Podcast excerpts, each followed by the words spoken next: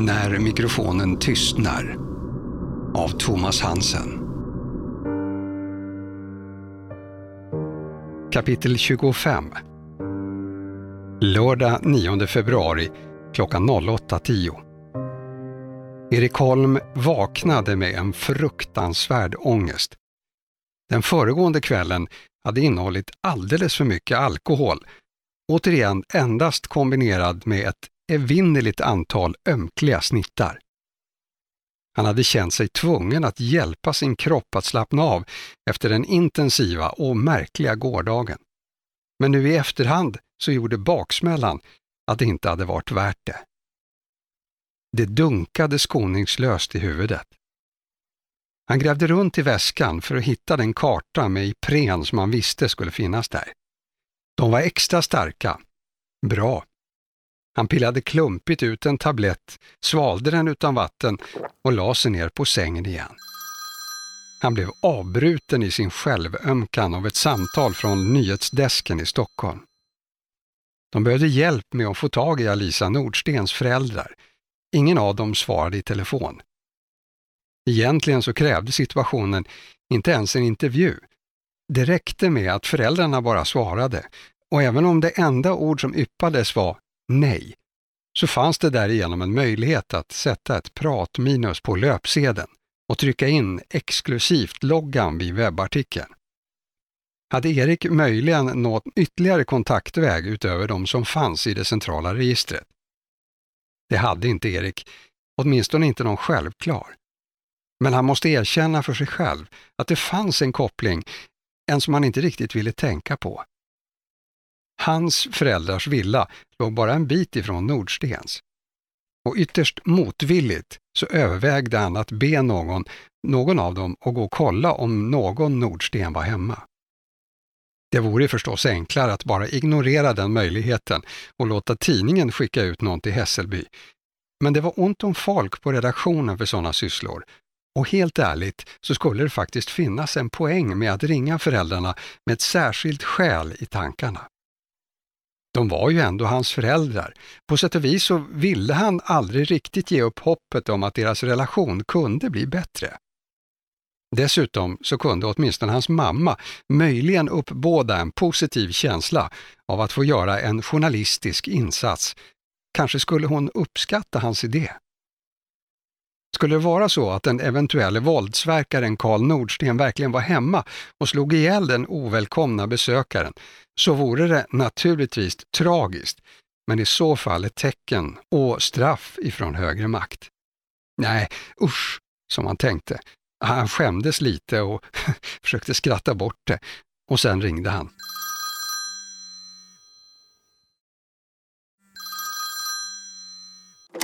Hej mamma, det är Erik. Hej Erik, det var länge sedan. Hur är det med dig nu för tiden? Det var väl ett konstigt sätt att tala till sin son, tänkte Erik, som en gammal klasskamrat ifrån 60-talet. Jo tack, bra. Jag är på resande fot och gör reportage och tänkte faktiskt be dig om en tjänst. Jaså, jaha. Ja, det var ju oväntat måste jag säga. Hon lät så överdrivet korrekt i sitt tilltal att han undrade om hon blivit dement och redan glömt vem hon pratade med.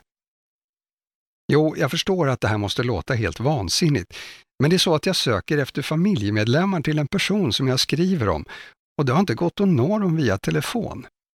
De bor på Hässelby strandväg, så jag tänkte att du kanske kunde gå förbi och se om någon verkar vara hemma. Hans mamma svarade först, bara med en ljudlig inandning. Den varade inte under många sekunder, men det var tillräckligt för att Erik skulle hinna gå igenom ett helt register av känslor. Oro för att bli avfärdad av sin mamma, förhoppning att hon skulle bli glad över att han ville involvera henne i sitt liv, nervositet över att hennes svar dröjde och att han inte visste hur hon skulle reagera.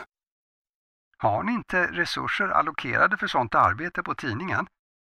Det verkar märkligt att behöva begagna sig av privata kontakter, svarade mamman till slut. Erik suckade. Jo, men det känns lite onödigt att skicka ut någon från stan bara för att ringa på dörren och se om det finns någon hemma. Det är egentligen bara det jag vill veta, om de är hemma, Kanske lämna ett telefonnummer för kontakt om du skulle kunna se någon i trädgården som du kan prata med. Men annars bara se om, det, om någon verkar finnas där. I så fall kan vi ju skicka ut någon för att göra en intervju. Mamman unnade sig ytterligare en ljudlig inandning. Erik tänkte för en sekund att hon kanske hade astma. Du, jag tycker det här resonemanget är märkligt. Det måste jag säga, men jag är just nu på väg ut på en promenad för att få lite frisk luft. Så jag kan kanske hjälpa dig genom att kasta ett öga på huset och se om det verkar bebott. Så för all del. Men något mer än så är jag inte villig att ställa upp på. Tack mamma, vad snällt, svarade han och gav henne den exakta adressen. Okej Erik, då säger vi så. Han ångrade inte att han hade ringt. Mamman hade agerat precis så kallt som han förutspått. Det var skönt att få en bekräftelse på att han inte behövde bemöda sig med att prata med henne igen under överskådlig framtid. Poddtips från Podplay. I podden Något Kaiko garanterar östgötarna Brutti och jag, Davva, dig en stor dos skratt. Där följer jag pladask för köttätandet igen. Man är lite som en jävla vampyr. Man har fått lite blodsmak och då måste man ha mer. Udda spaningar, fängslande anekdoter och en och annan arg rant. Jag måste ha mitt kaffe på morgonen för annars är jag ingen trevlig människa. Då är du ingen trevlig människa, punkt. Något Kaiko, hör du på Podplay. Därför är gardinerna.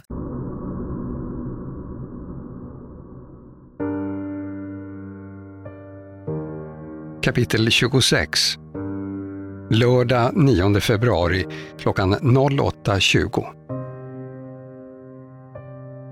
Robin Eriksson låg utsträckt på en stor äng full av blommor, sådana gula som kunde täcka hela fält och som såg ut som ett hav när man åkte förbi dem med en bil på sommaren. Kroppen kändes lätt, nästan som om han svävade någon centimeter över marken. Han och Alicia hade legat i det höga gräset, tätt omslingrande.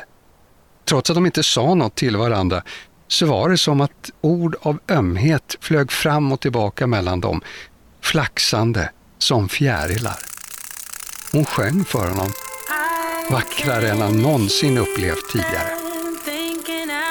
Med ett dån slets han upp från sin dröm, upp från ängen där han låg, och på en millisekund förvreds det vackra framför hans ögon och ersattes av en explosionsartad smäll. Mörka och ljusa färger som snurrade framför hans ögon och en ofattbar smärta i huvudet.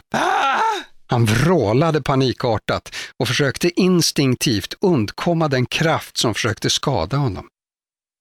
Robin förstod ingenting av vad som hände. Allt bara snurrade. Var pappan hemma?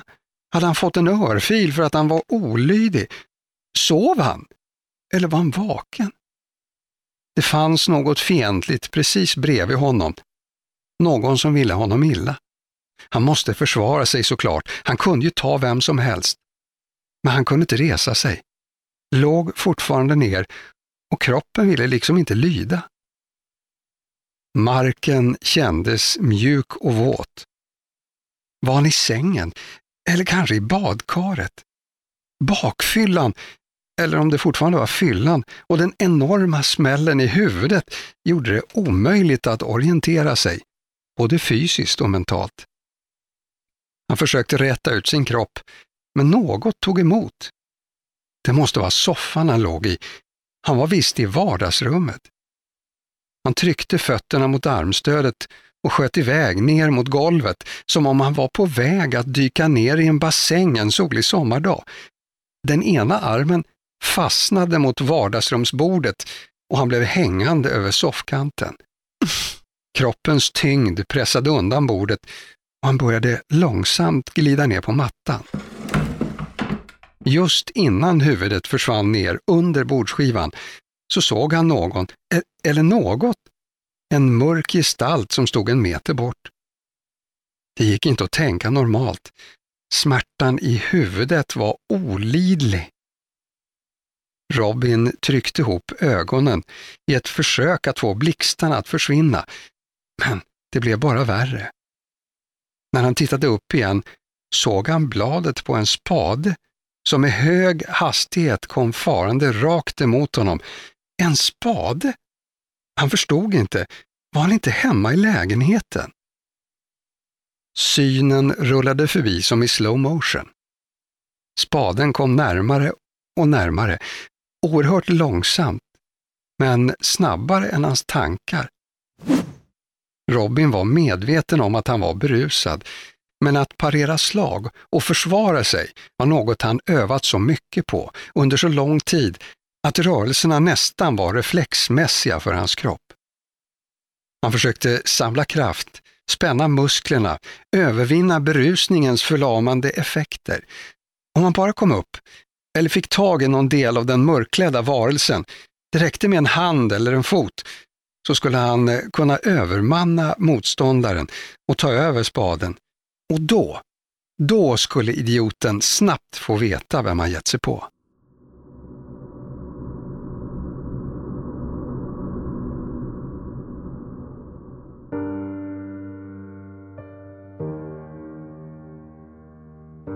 Kapitel 27 Lördag 9 februari klockan 08.30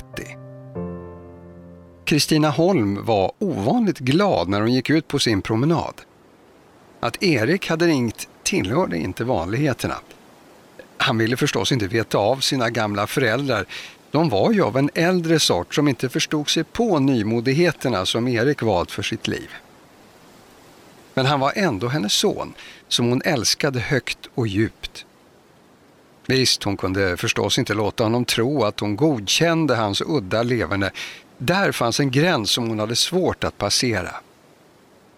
Hon hade talat många gånger med pastorn i församlingen om det tragiska som hänt, utan att få någon förklaring till varför just Erik hade blivit drabbad. Men naturligtvis skulle hon hjälpa på alla sätt hon kunde när han för ovanlighetens skull bad om något. Hon beklagade mycket att han inte önskade hennes assistans med lite viktigare saker.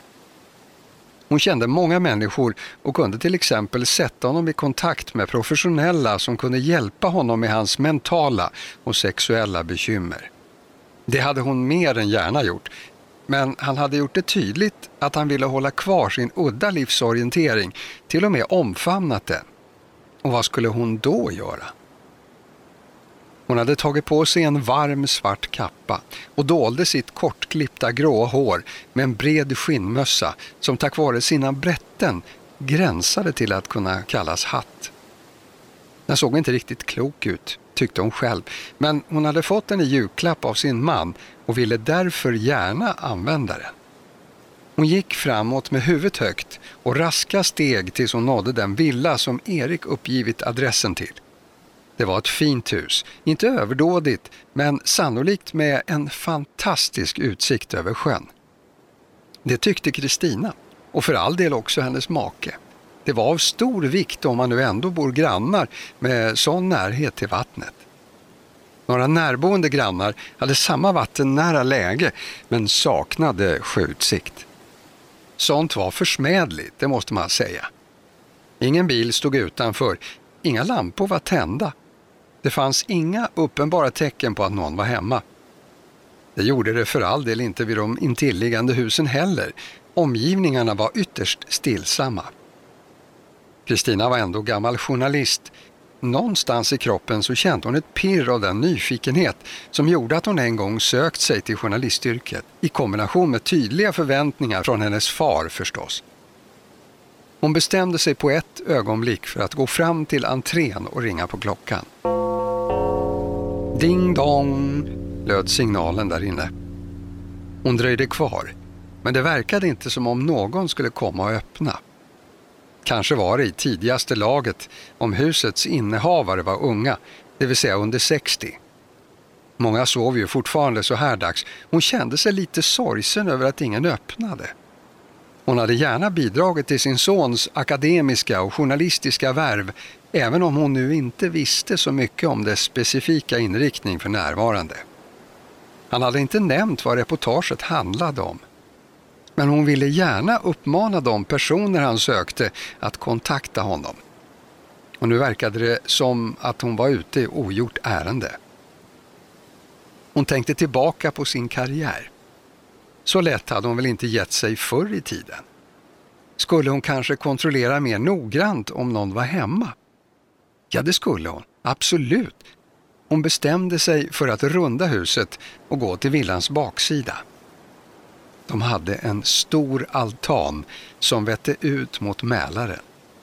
Mycket fint. Det här var en trevlig plats. Så vitt hon kunde bedöma så låg verandan i söderläge.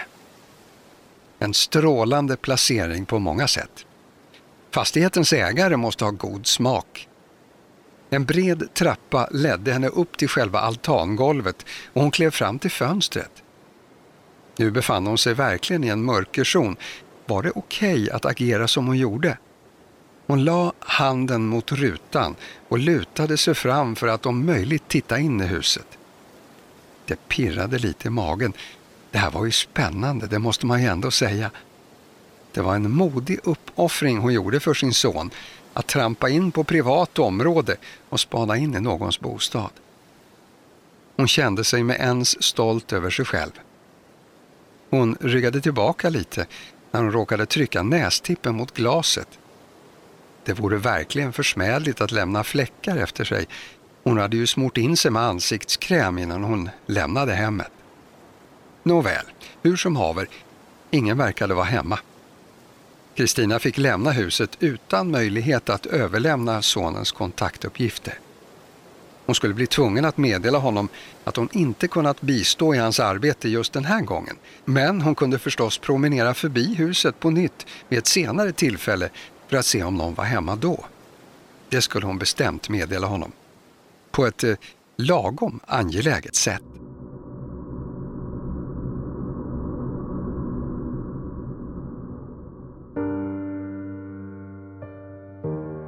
Kapitel 28 Lördag 9 februari klockan 10.30 När Sandra skulle byta tåg i Alvesta insåg hon att hon inte hade Olofs telefonnummer. Hans samtal hade kommit från dolt nummer. Hon fick gå via LKC i Kalmar för att få fram ett meddelande till honom och tyckte att det var enklast att be om att bli uppringd.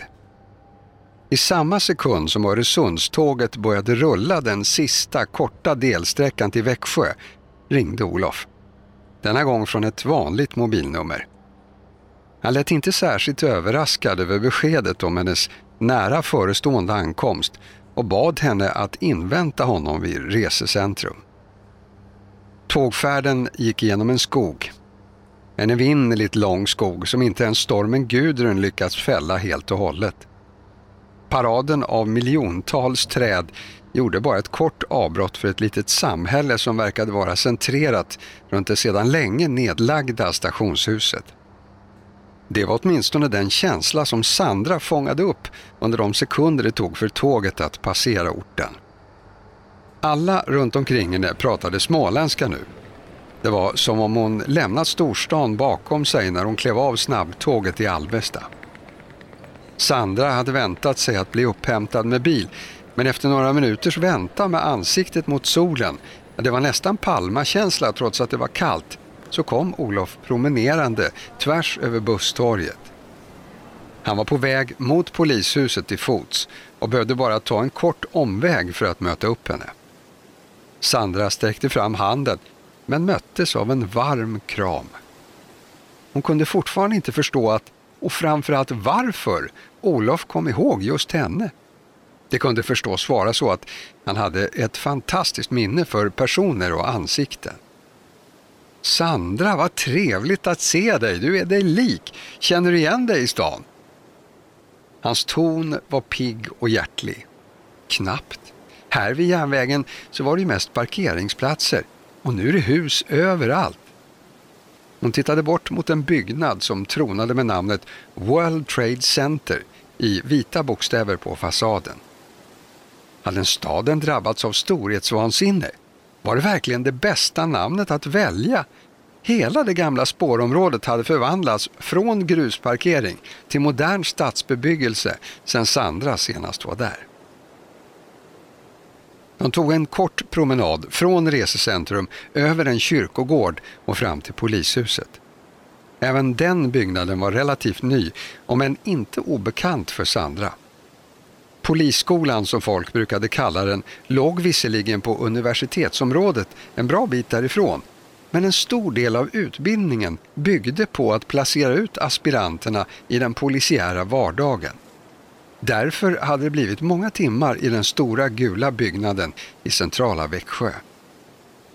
Jaha, vad härligt att du kunde komma så snabbt. Jag har inte ens hunnit få iväg en formell förfrågan. Den får du gärna skicka iväg. Just nu är jag här på utflykt, kan man säga, svarade Sandra glatt och obekymrat. Aha, är det en utflykt som dina chefer skulle uppskatta?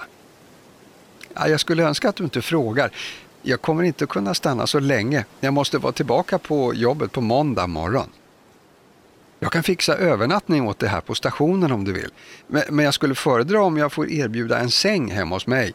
Vi har ett gästrum som ofta står tomt och du får gärna bo där en natt eller två. Men vad snällt av er, svarade Sandra. Hon var inte alltför bekväm med tanken på att sova över hemma hos någon, men hon kunde förtränga det problemet fram till kvällen. Kändes det konstigt så fick hon väl skaffa ett hotellrum, om det nu fanns några sådana tillgängliga när festivalen var i stan. De slog sig ner i Olofs arbetsrum. Han hade ett litet krypin i en lång korridor. Bara två väggar skilde hans rum från ett större kontorslandskap som var ovanligt välbefolkat för att vara på en lördag. Det var hårt tryck på Växjöpolisen just nu. Förutom de extra resurser som den stora festivalens närvaro tog i anspråk så kände de en stor press att jobba snabbt med det uppmärksammade mordfall som de just fått på halsen. Den tekniska bevisningen är inte mycket att hurra för, berättade Olof. Inga tydliga fotavtryck, förutom våra egna, i närheten av buskaget där hon hittades. Det är ju tjäle i marken, så det är ganska ytliga avtryck. Du ska förstås få se platsen, vi åker bort dit om en stund. Han pekade med hela handen i det väderstreck som busken låg. Sandra undrade om han hade en inre kompass som verkligen sa honom exakt åt vilket håll det var, eller om han bara siktade på måfå. Inget mordvapen i buskarna. Vi har letat igenom trädgårdarna, parker och allt sånt inom en radie av ett par hundra meter ifrån platsen. Det krävdes en jädrans massa folk, men det gav ingenting. Ingen spade eller skyffel som låg slängd någonstans. Spade eller skyffel? Ja, vi utgår ifrån att hon blev ihjälslagen med något stort och hårt. Det var vår teknikers uppfattning i alla fall. Obduktionen är inte klar. Något stort och hårt. Det måste väl inte vara en spade eller skyffel, tänkte Sandra. Hon påminde sig om ett fall där en man först misstänktes ha blivit mördad med ett järnrör, men det visade sig sedan att han hade fått en fallande kraftledningsstolpe i huvudet. Vet ni mer exakt när hon dog? Den närmaste läkaren vågade säga att det var mellan 12 och 24 timmar innan vi hittade henne. Vilket vi i princip redan visste ändå, men vi hoppas få veta tidpunkten mer exakt när hon har blivit obducerad. Vad hade hon på sig? Ja, det är lite intressant i alla fall när det gäller fötterna. Hon hade på sig samma kläder som på den fest som hon lämnade någon gång mellan klockan 23 och 24. Förutom att hon hade på sig en jacka, en ganska tunn historia, så hade hon bytt skor. Hon hade en ryggsäck på sig och vi har inte kunnat bekräfta det, men den hade hon antagligen med sig till festen. Ingen som jobbade i garderoben kom ihåg att de tagit emot eller lämnat ut den, men kanske bar de den med sig som en handväska, eller så hade personalen bara glömt den. Hade hon de andra skorna i ryggsäcken?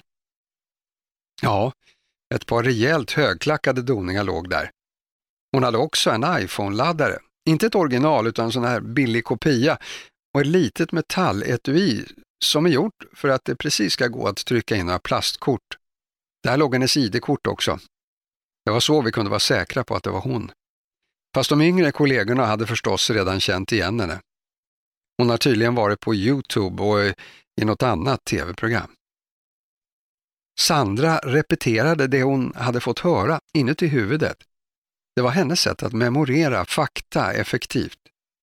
Alicia Nordsten hade alltså lämnat festen vid midnatt eller lite före. Hon bytte skor, vilket var förståeligt.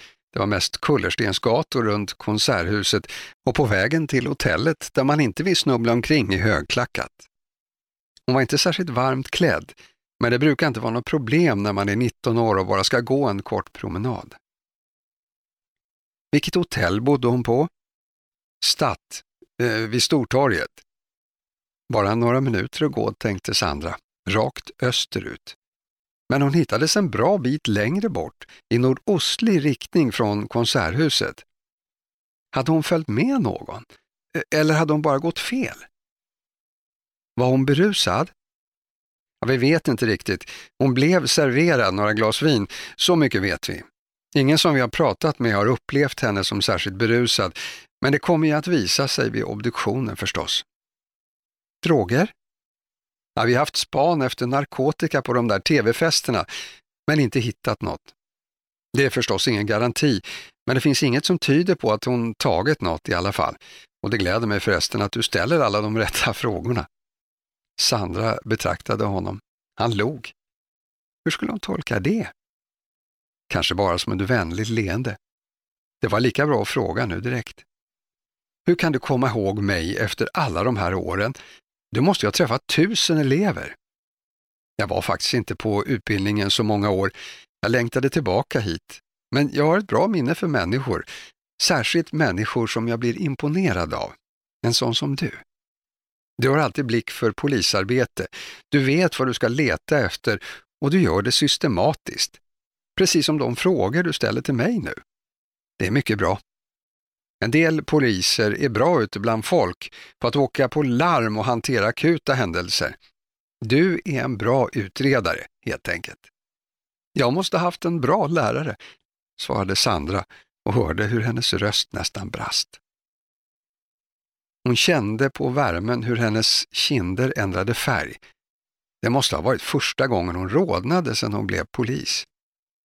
Visserligen hade hon kanske just blivit kritiserad för att inte vara bra i patrulltjänst, men det filtrerade hon snabbt bort och tog bara in berömmet om hennes utredningsförmåga. Hon tyckte verkligen om Olof. Han kändes både ödmjuk och omtänksam. Och ändå, e-, eller kanske just därför, en väldigt bra polis. Om någon kunde lösa det här mordet så var det han. Så varför var hon här? Varför skulle han fråga efter hjälp ifrån Stockholm? Vill du åka och se filmplatsen nu eller har du någon mer fråga först? Ja, en viktig fråga kvarstod faktiskt för Sandra. Vad tror du att jag kan göra i den här utredningen? Olof lutade sig bakåt och betraktade henne med ett litet leende. Ja, jag gissar att svaret på det här finns i Stockholm. Det är en massa stockholmare inblandade och det är stockholmare som har tagit tv-cirkusen och det här mordet i Växjö. Hade den här festivalen varit på något annat ställe så hade nog mordet också skett där. Så därför tror jag att du kan ta med dig det här fallet hem och reda ut det där. Sandra tystnade. Sådana här poliser fanns väl bara i filmer. De där poliserna som visste slutet på sagan nästan innan de börjat läsa den. Det var som att han var synsk. Fast de visste förstås att det inte låg någon mambo jumbo bakom det han sa. Sanningen var att det handlade om många års erfarenhet av polisutredningar. Olof Nilsson var ingen duvunge. Han var kungsörnen som seglade omkring på himlavalvet och hade så skarp syn att han kunde se precis var alla andra fåglar befann sig och tack vare sin erfarenhet så kunde han avgöra hur de skulle flyga härnäst, vart de var på väg. Det var en ynnest att få sitta här med denna erfarna polis. Det kändes som om hon åkt tillbaka till Växjö för att utbildas lite till. Hon hade varit på praktik i verkligheten i 12 år och nu skulle hon få en sista lektion innan hon blev utexaminerad och kunde börja jobba på riktigt. Om allt detta var tack vare festivalen så skulle hon genast gå med i fanklubben. Nej, nej, nu får det vara nog med beröm. Ska vi åka till busken där hon låg?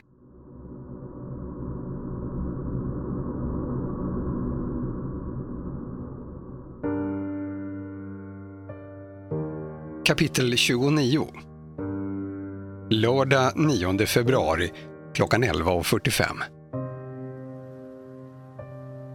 Det var inte mycket att se vid buskaget bredvid Kungsvägen. Avspärrningarna fanns kvar, men bevakningen var lyft och egentligen så var det bara för syns skull som plastbanden hängde där och fladdrade i den kalla vinden. Som ett test av medborgarnas laglydighet skulle de hålla sig borta för att ett blåvitt band sa åt dem. Ingen räknade i alla fall med att hitta något mer här. Sandra huttrade. Hennes jacka var varm men byxorna läckte in kyla som inte bara frös ner hennes ben långsamt men bestämt.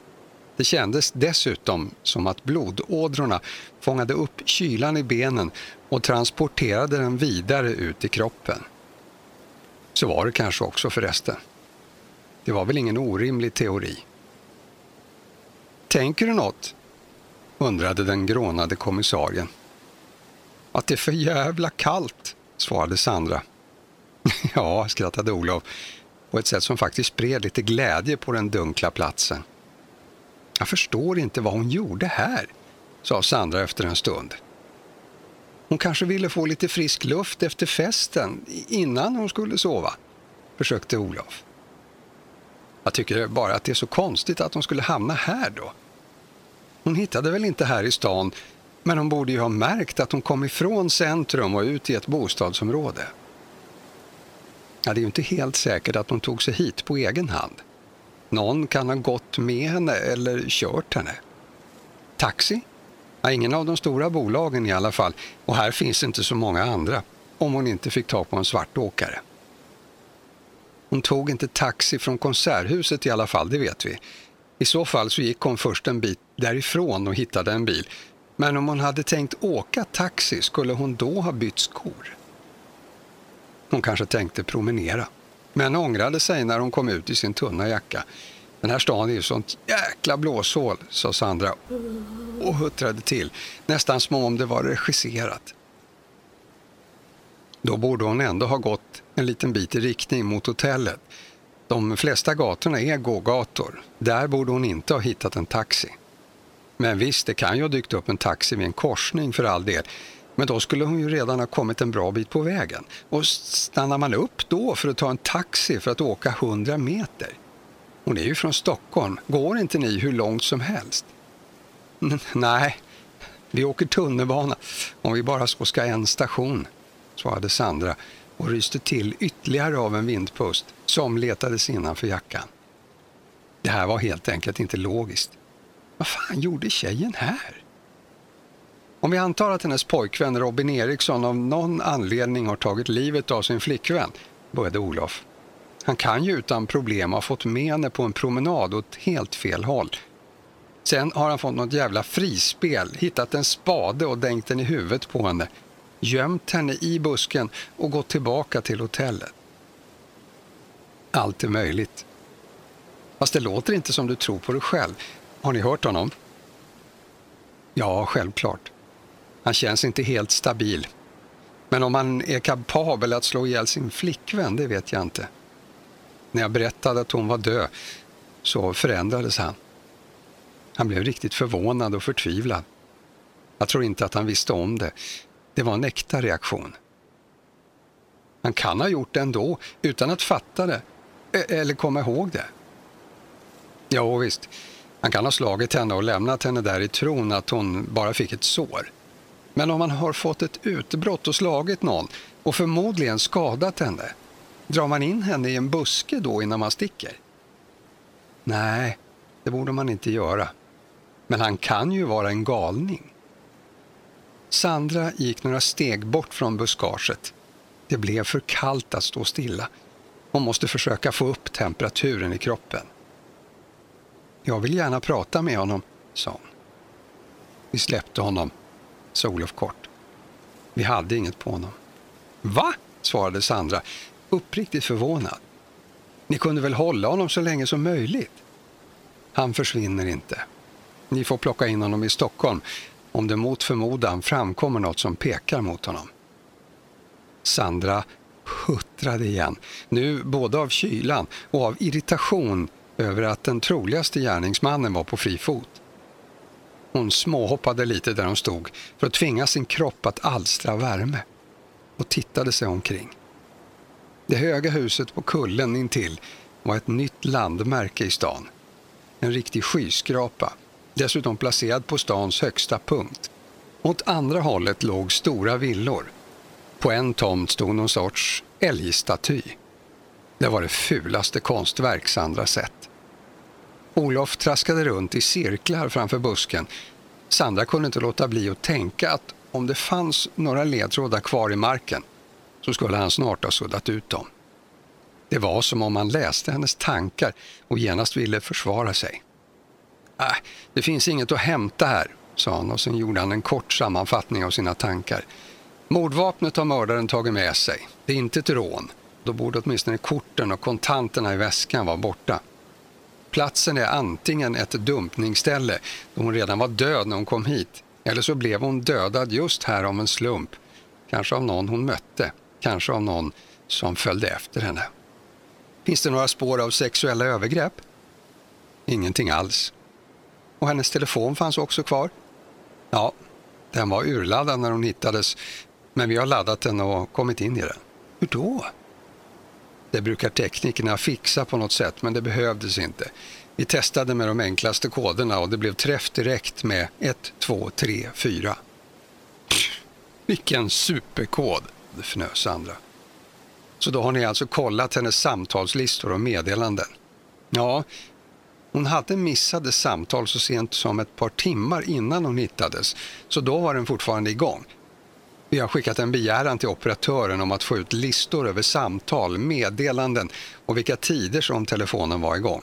Ifall något har blivit raderat i den. När kom det första missade samtalet? 09.17. Då tror jag absolut att hon var död. Men hon hade några olästa sms också. Det första av dem hade kommit vid 23.37. Men hon kan naturligtvis fortfarande ha varit vid liv då och flera timmar till för den delen utan att ha läst den då. Om vi går på läkarens preliminära utlåtande så dog hon i alla fall senast klockan sex på morgonen. Sandra hajade till över att den äldre kollegan så enkelt kunde rabbla upp exakta tidpunkter för Alicias missade samtal och sms. Själv ansåg hon sig ha väldigt gott sifferminne men inte ens hon skulle lika tvärsäkert kunna komma ihåg klockslagen. Kanske hade han något minnestrick till sin hjälp. Det var hur som helst imponerande. Var det ingen som eh, saknade henne på natten? Pojkvännen låg enligt egen utsago och sov på hotellrummet som förresten var hennes eget enkelrum. Så han skulle egentligen inte vara där. Men hon hade alltså ett eget rum och jag antar att hon inte hade anmälningsplikt till någon eller någon som följde med henne och höll koll på varje steg hon tog. Hon var ju faktiskt myndig. Frågan om Alicias myndiga status fick Sandra att tänka på hennes pappa. Och pappa Nordsten då? Han kan ju inte ha försvunnit från jordens yta. Nej, han är säkert kvar någonstans konstaterade Olof med en suck. Men var, det vet vi inte. Han har gjort sig oanträffbar, eller så är han ofrivilligt försvunnen. Vi söker efter honom med ljus och lykta. Vad var det sista meddelandet hon hade läst eller svarat på, undrade Sandra. Hon hade läst ett sms som kom vid 22-tiden. Jag minns inte exakt klockslag nu, men hon läste det direkt när det kom för hon svarade på det precis efteråt med en symbol. Bara ett hjärta. Sandras hjärta sjönk lite när Olof inte kunde återge klockslaget med exakthet. Vad var det för ett meddelande? Från en Maggie som skrev att hon saknade henne. Vi håller på att gå igenom alla kontakterna i telefonen och i meddelandeprogrammen de är väldigt många och ofta har de bara ett förnamn eller ett smeknamn. Det var ett gediget polisarbete som var gjort, trots att det inte ens gått ett dygn sedan Alicia Nordsten hittades död. Sandra var uppriktigt imponerad. Bortsett från det märkliga beslutet att släppa pojkvännen fri. Hon var ändå inte förvånad över att de redan hade kommit så långt med alla undersökningar. Vad Olof kunde åstadkomma tyckte hon sig inte ens ha förmåga att överblicka. Han hade svar på alla hennes frågor. Han hade redan tänkt alla tankar. Hon såg honom som någon form av mästare. Vad gjorde hon här egentligen? Var det inte lika bra att hon åkte hem? Om hon åkte nu så kunde hon vara hemma till kvällen, se en bra film eller kanske träffa några kompisar. Teoretiskt alltså. Hennes enda kompisar var poliser och hade förresten mycket annat att göra. Och se en långfilm hade hon ändå inte tillräckligt mycket tålamod för. Filmer var alldeles för långa. Just nu så kändes faktiskt Olof som hennes bästa vän och han hade bjudit hem henne till sig. Plötsligt så fick hon lust att föreslå att dagens arbete var avslutat och följa med hem till Olof för en kopp te och lite sällskapsspel framför brasan, om man nu hade någon sån. Hon hörde sig själv skratta högt åt sin egen tanke. Vad är roligt? undrade Olof.